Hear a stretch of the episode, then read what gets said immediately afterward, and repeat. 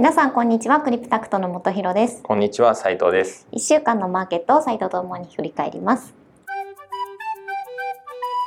まあそうねマクロ的な話をずっとしてたんで、うん、少しレイヤー落としてで言うと、まあ、業界で言ったらねそのまさにインフレ運動のつながりで、うん、不動産？不動産の、まあ、セクターって、はい、コロナ入ってさ、うん、あの結構なんていうのかなこう実地っていうのかなこう賃料とかさ、はい、実際に借りたりしてる人、うん、そういう賃貸マーケットでいうと当然冷え込んでるというかさ、うん、あのレジいわゆる住居用はそんなに変わんないよ。もちろんみんな住んでるからね。まあ、そうですね。でなんだけどあのオフィスとか商業施設とか、うん、まああの広い意味で言うとホテル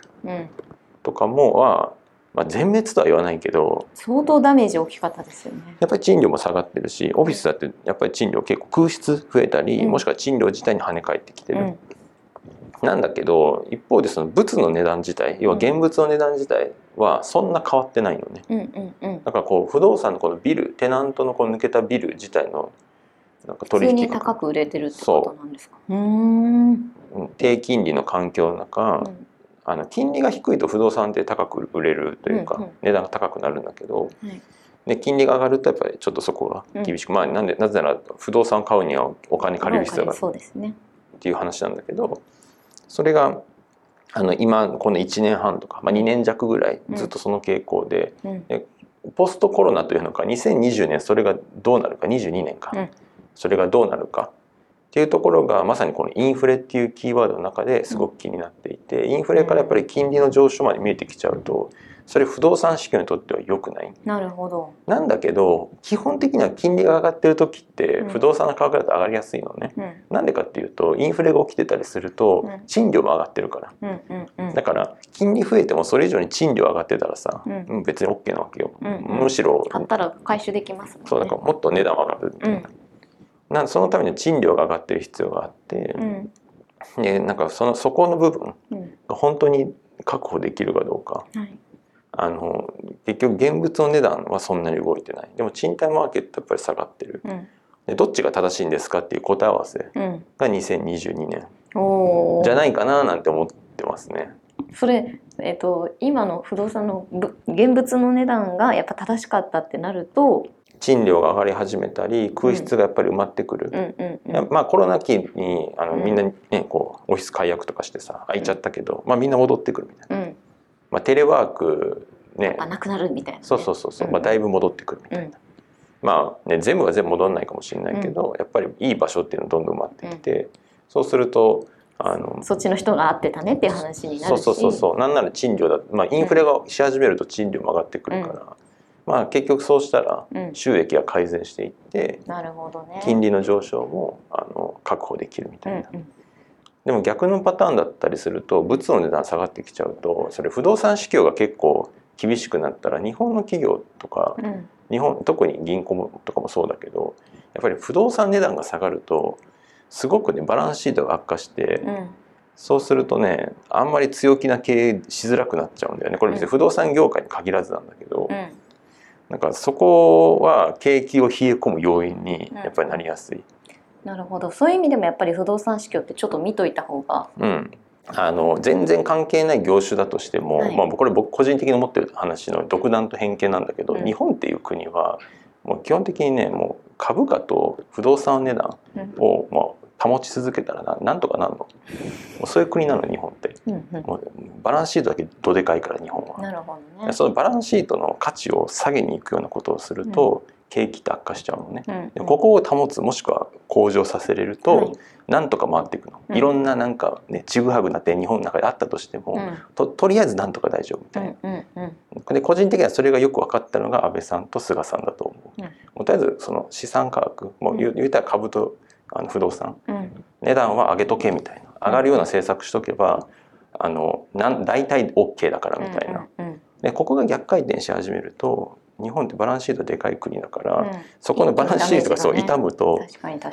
結局なんか巨大な武器がなくなっちゃうみたいな、うん、でデッド債権あの、まあ、借金だけは残っちゃう、うん、っていうところがあの結構逆回転した時の怖さであって。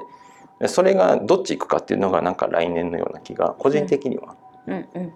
していますね。ちなみにあの不動産市況ってところで言うと2021年は中国もね、うん、あの恒大を筆頭に結構話題になることが多かったかなと思いますけど、はい、その辺はねこれからどう思われますそうですね。まあ中国のね不動産って結構読むのも難しいですし、うん、あのまあ、中国国内とどまらずグローバルに影響を与えかねないどころか中国のまず経済に結構影響を与えちゃいそうなのが怖いですけど、はいうん、あのその点で言うとちょっとポジティブな話もやっぱり入り始めていて、まあ、これまで中国はまあすごく締め付け、はい、あの去年去年かな？去年の夏ぐらいからやっぱりいろんなそのレギュレーション規制を厳しくしていて、うんはい、あのね共同富裕だっけ？みんなで、みんなお金持ちになりましょうみたいなやつ？貧富の差を。そうそうそうそう貧富の差をこうなくしていくような、うんはい、君のものはみんなのものみたいな なんかジャイジャイアンみたいな。ジャイアンジャイアンの集団版みたいな。突然金持ちによってたかってみたいな、うん、みんなのものだよみたいな感じの話がこう出てきて、うん、であの不動産のところでいろんな規制が入って、はい、でそうするそれの典型例として恒大が、まあ、倒産しかかってるみたいな。もうほぼ倒産したのかなもう、まあ、今そんな状況、なんだけどここの締め付けがちょっとやりやりすぎたみたいなノリで、あの実はねこの11月以降とかにちょっとちょっと緩和されてきてるらしいのね。あ中国がその不動産の市況を戻すためにそうちょっとやりすぎたみたいな。なんかあの、まあ、これもねあの僕も情報を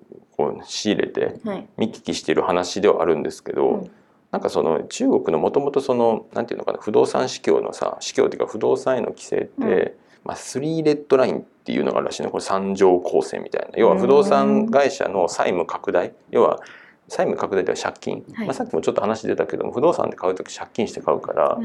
あのまあ、借金を増やすなよってさこうルールを作ったらね仮に、もうそれ以上増やせないわけです、ね、そうそれ以上不動産買えなくなるじゃん、うん。うん、でそうすると不動産買えなくなるってことは不動産市況悪化するわけよね需要が減るから、うん。うん。うん、だからあのバブルを抑制させるっていう意味で言うと、うん、あのこれ以上借金増やしちゃダメっていうと、うん、むしろ借金減らしなさいっていうと不動産で買い手じゃなくて売り手が大きくなるから値段って下がる、ね、なるほどね。で、まあ、そういうところでやっぱり債務を増やす速度とかをにいろいろ厳格なルールを突然、まあ、決め始めてやってて、うん、まあ、それに不適合な会社っていうのは今度は借金できなくなりますみたいな、うん、借金できなくなるとえこれ返さなきゃいけないのみたいな返すためには不動産売らなきゃみたいな。大慌てしてるのは恒大とかね、うん、まあ、大慌てどころかもうちょっとへくっちゃってるような感じなんだけど、はい、で、まあ、そういったこうルールをいろいろやってたんだけど結局それちょっとやりすぎちゃったのか、あの10月とか11月に中国のね、うん、地方政府って、うん、あのほれ、まあ、に日本とかでもあるのかもしれないけどこう公有地っていうの,、そのまあ、国とか政府が持ってる土地を、はい、まあ卸売じゃないけどさ。開放みたいな。そうそうそう売るのね、うんうんうんまあ、土地売りますみたいな。はい、で不動産会社が入札して、でまあそれが高い値段の人に当然売るんだけど、まあ、それがさ政府にとっての収入になるみたいな。それが10月11月ってあって例えばね上海とかだともうね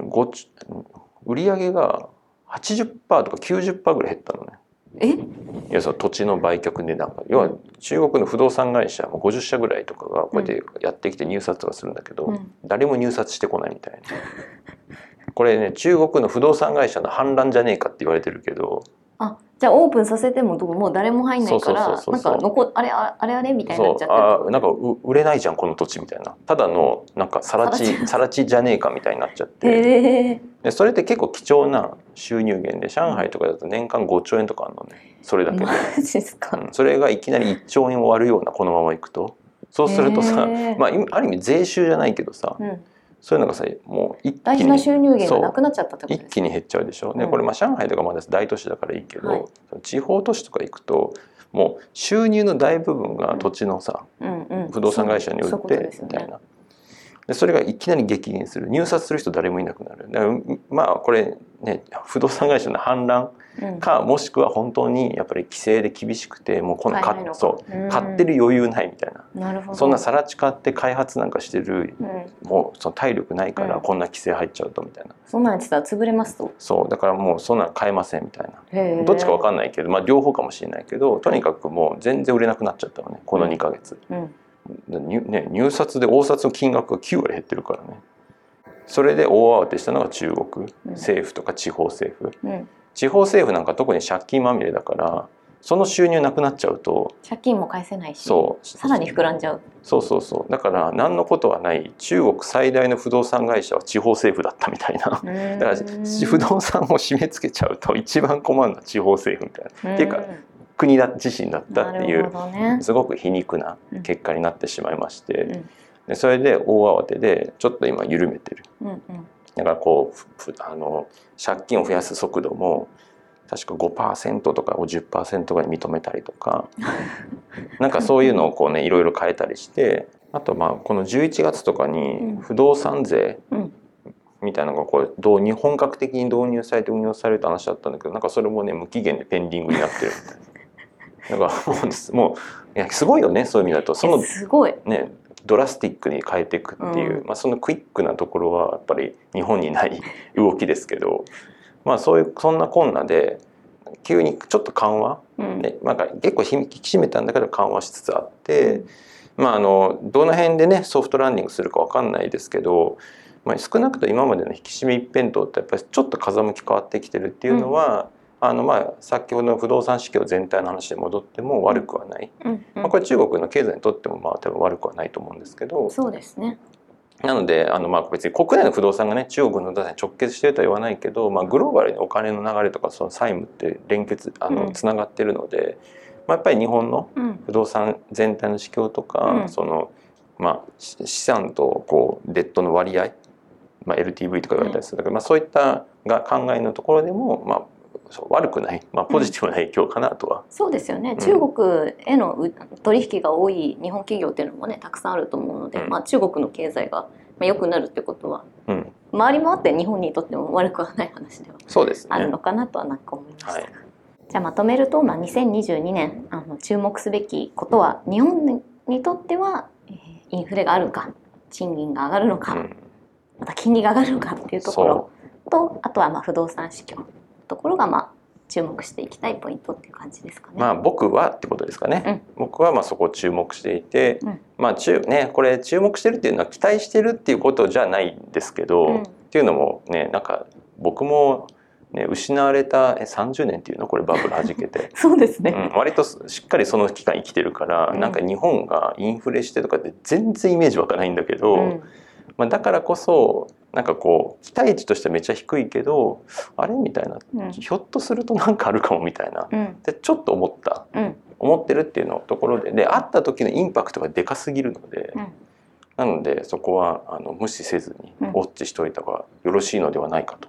思ってる次第ですね。はい、ありがとうございました。あの2021年1年間ご視聴いただいた方々皆さんありがとうございました。来年もあの頑張って配信していきますので引き続きあの注目していただければと思います。面白いと思っていただいたらいいねやチャンネル登録もよろしくお願いします。よろしくお願いします。